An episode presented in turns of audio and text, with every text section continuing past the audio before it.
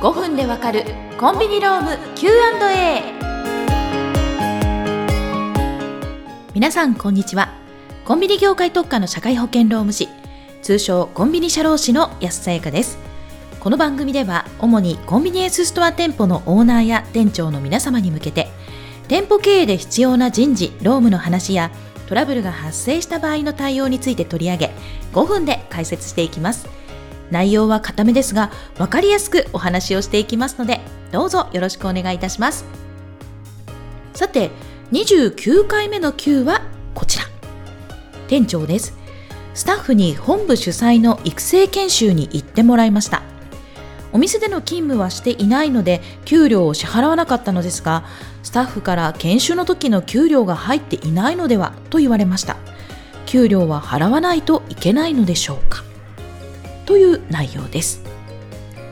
こちらの答えは仕事に関する外部研修の場合でスタッフが自主的に受けているものでない限り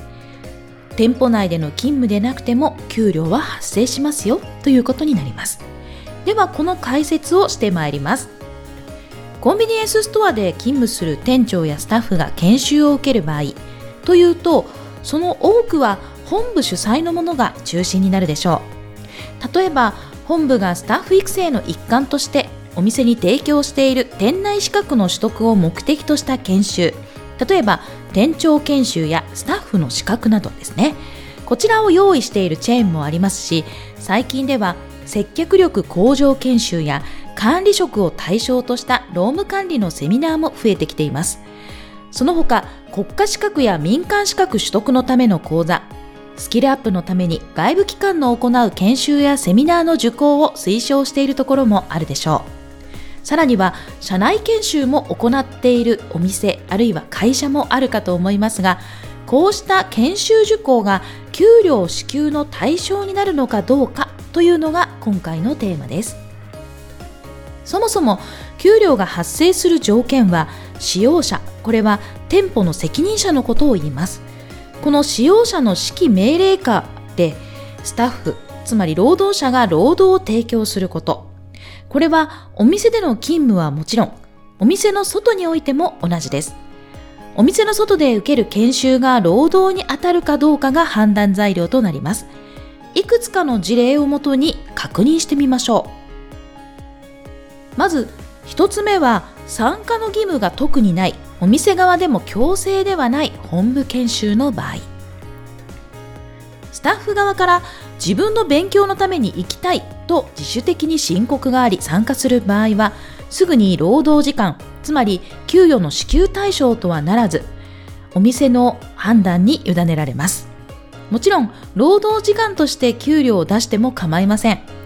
本部研修に限らずその他の外部機関での研修やセミナーなども同様です。2つ目店内資格を取得するために受けに行く本部主催の研修。これは店内資格取得そのものが仕事例えば役割や業務内容あるいは給与に直結する研修であって店長やオーナーから受けてきてねなどの明確な指示で受ける場合は確実に労働時間となります。ただ強制力は一見なくてもその資格を取らないとスタッフがお店で不利益を被る。例えば減給の対象となるとか昇給しない。受けないことを理由に極度に業務内容を制限される。などですね。こういった場合は強制力が働いているのと同じです。この場合は同じように労働時間となり給与支払いの対象となります。場合によってはこうした見えない強制がトラブルの元となりますので対応も注意が必要ですね。逆にその店内資格の取得がスタッフやお店にとってある程度自由度の高いものでありこの資格を取っておくと有利に働くなという理由で受講する場合はすぐに労働時間とはなりません。3つ目所属企業内で行われる研修。お店の外で行われる自社主催のイベントや研修などがこのケースにあたります。複数店舗経営の企業では店長会議などの名称で取り組み報告と勉強会を兼ねることもあるようです。この場合も強制的に参加となる場合は給与が発生します。例えば店長は強制参加。その他スタッフも自由に参加 OK となっていてスタッフが自分の意思で参加をする場合はその部分に限り直ちに労働時間とは判断されません。ここまでをまとめますとその研修が自由参加になっているということまた受けないことによって対象者が不利にならないという2つの要件を満たしている場合には給与支給の対象とはなりませんがそれ以外の場合は労働時間となり給与支給の対象となります。もしその研修が労働時間となり給与の支払いをする対象となる場合どのように計算をすればよいのでしょうか？